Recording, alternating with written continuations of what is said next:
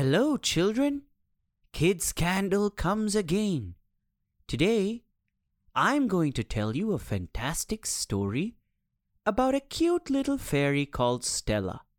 Hey, kids, if you like to listen to our stories, then don't forget to follow our podcast.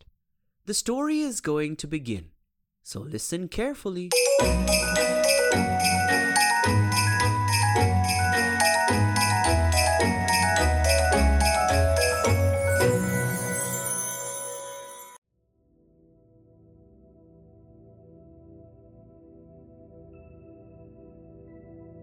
A jungle deep in the woods, beneath the shady leaves and soft petals, had a secret place where lots of fairies lived. This jungle was so incredible and beautiful and full of fairies, and there were many kinds of fairies living in it. From morning till evening, these fairies completed many duties and lived in harmony with each other. Stella Blossom was the smallest fairy of all. When her friends grew glorious wings, Stella grew little fluttery buds, but they were too tiny for flying. She got around by climbing and jumping instead of whizzing and whooshing. Stella did her best to stay cheerful, but she desperately longed to join in with the others. Stella's friends wanted to help. The fairy Ola said, Hey Stella, flap your wings as hard as you can. Just bend your knees and jump. Fairy Maya smiled. Shout, one, two, three, wee!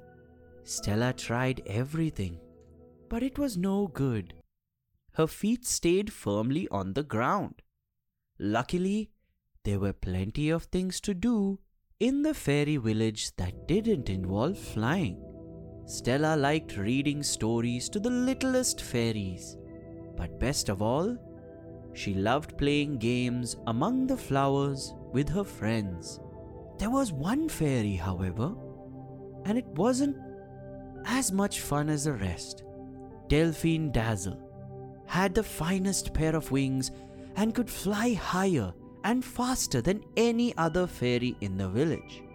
When she wasn't boasting loudly and making people feel silly, she liked to play cruel tricks on some of the other fairies. Because of this, they all called her Mean Delphine. Mean Delphine was especially mean as she sneered, Listen, Stella, if you can't fly, you'll never be good at anything. Mean Delphine looked at Stella. Stella, I'm jumping and flying in the air. I bet you can't do this. Ola said, Show off. Just ignore her, Stella. But Stella couldn't. Stella said to herself, Delphine's right. I'm no good at anything. One night, Stella couldn't sleep. She tiptoed quietly to the lakeside for a drink. On the way, she tried a few hops and jumps, hoping secretly for a miracle. Suddenly, there was a rush of air and a flutter of wings as Mean Delphine soared above Stella's head. What are you doing, funny Stella? Haven't you given up trying to fly? You'll never manage it with those teeny weeny wings. Stella blushed and started to hurry back to bed, wishing Delphine had not seen her hopeful hops and jumps. Suddenly, there was a piercing shriek.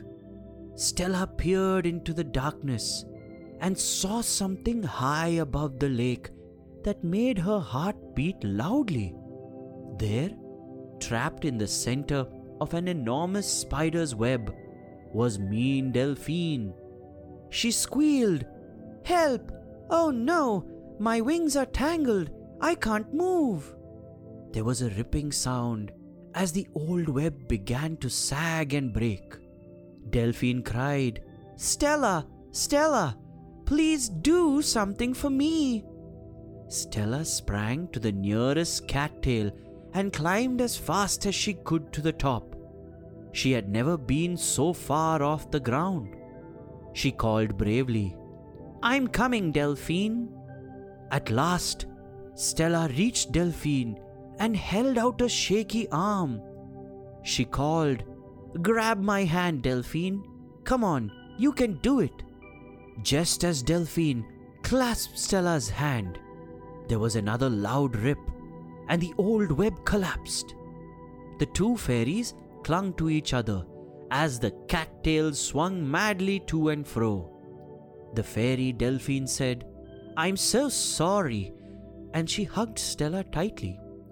I've been so mean to you, and all the time you've been the bravest and strongest of us all. All the commotion had awakened the other fairies. When Delphine and Stella reached the ground, the cheer was so loud that even you or I might have heard it. The fairy Ola said, You're so brave, Stella. Fairy Maya said, We're proud of you. Poppy Pink squealed, You're a heroine. Finally, the clever fairy Stella's story ends full of joy. Thank you, kids, for listening to this story.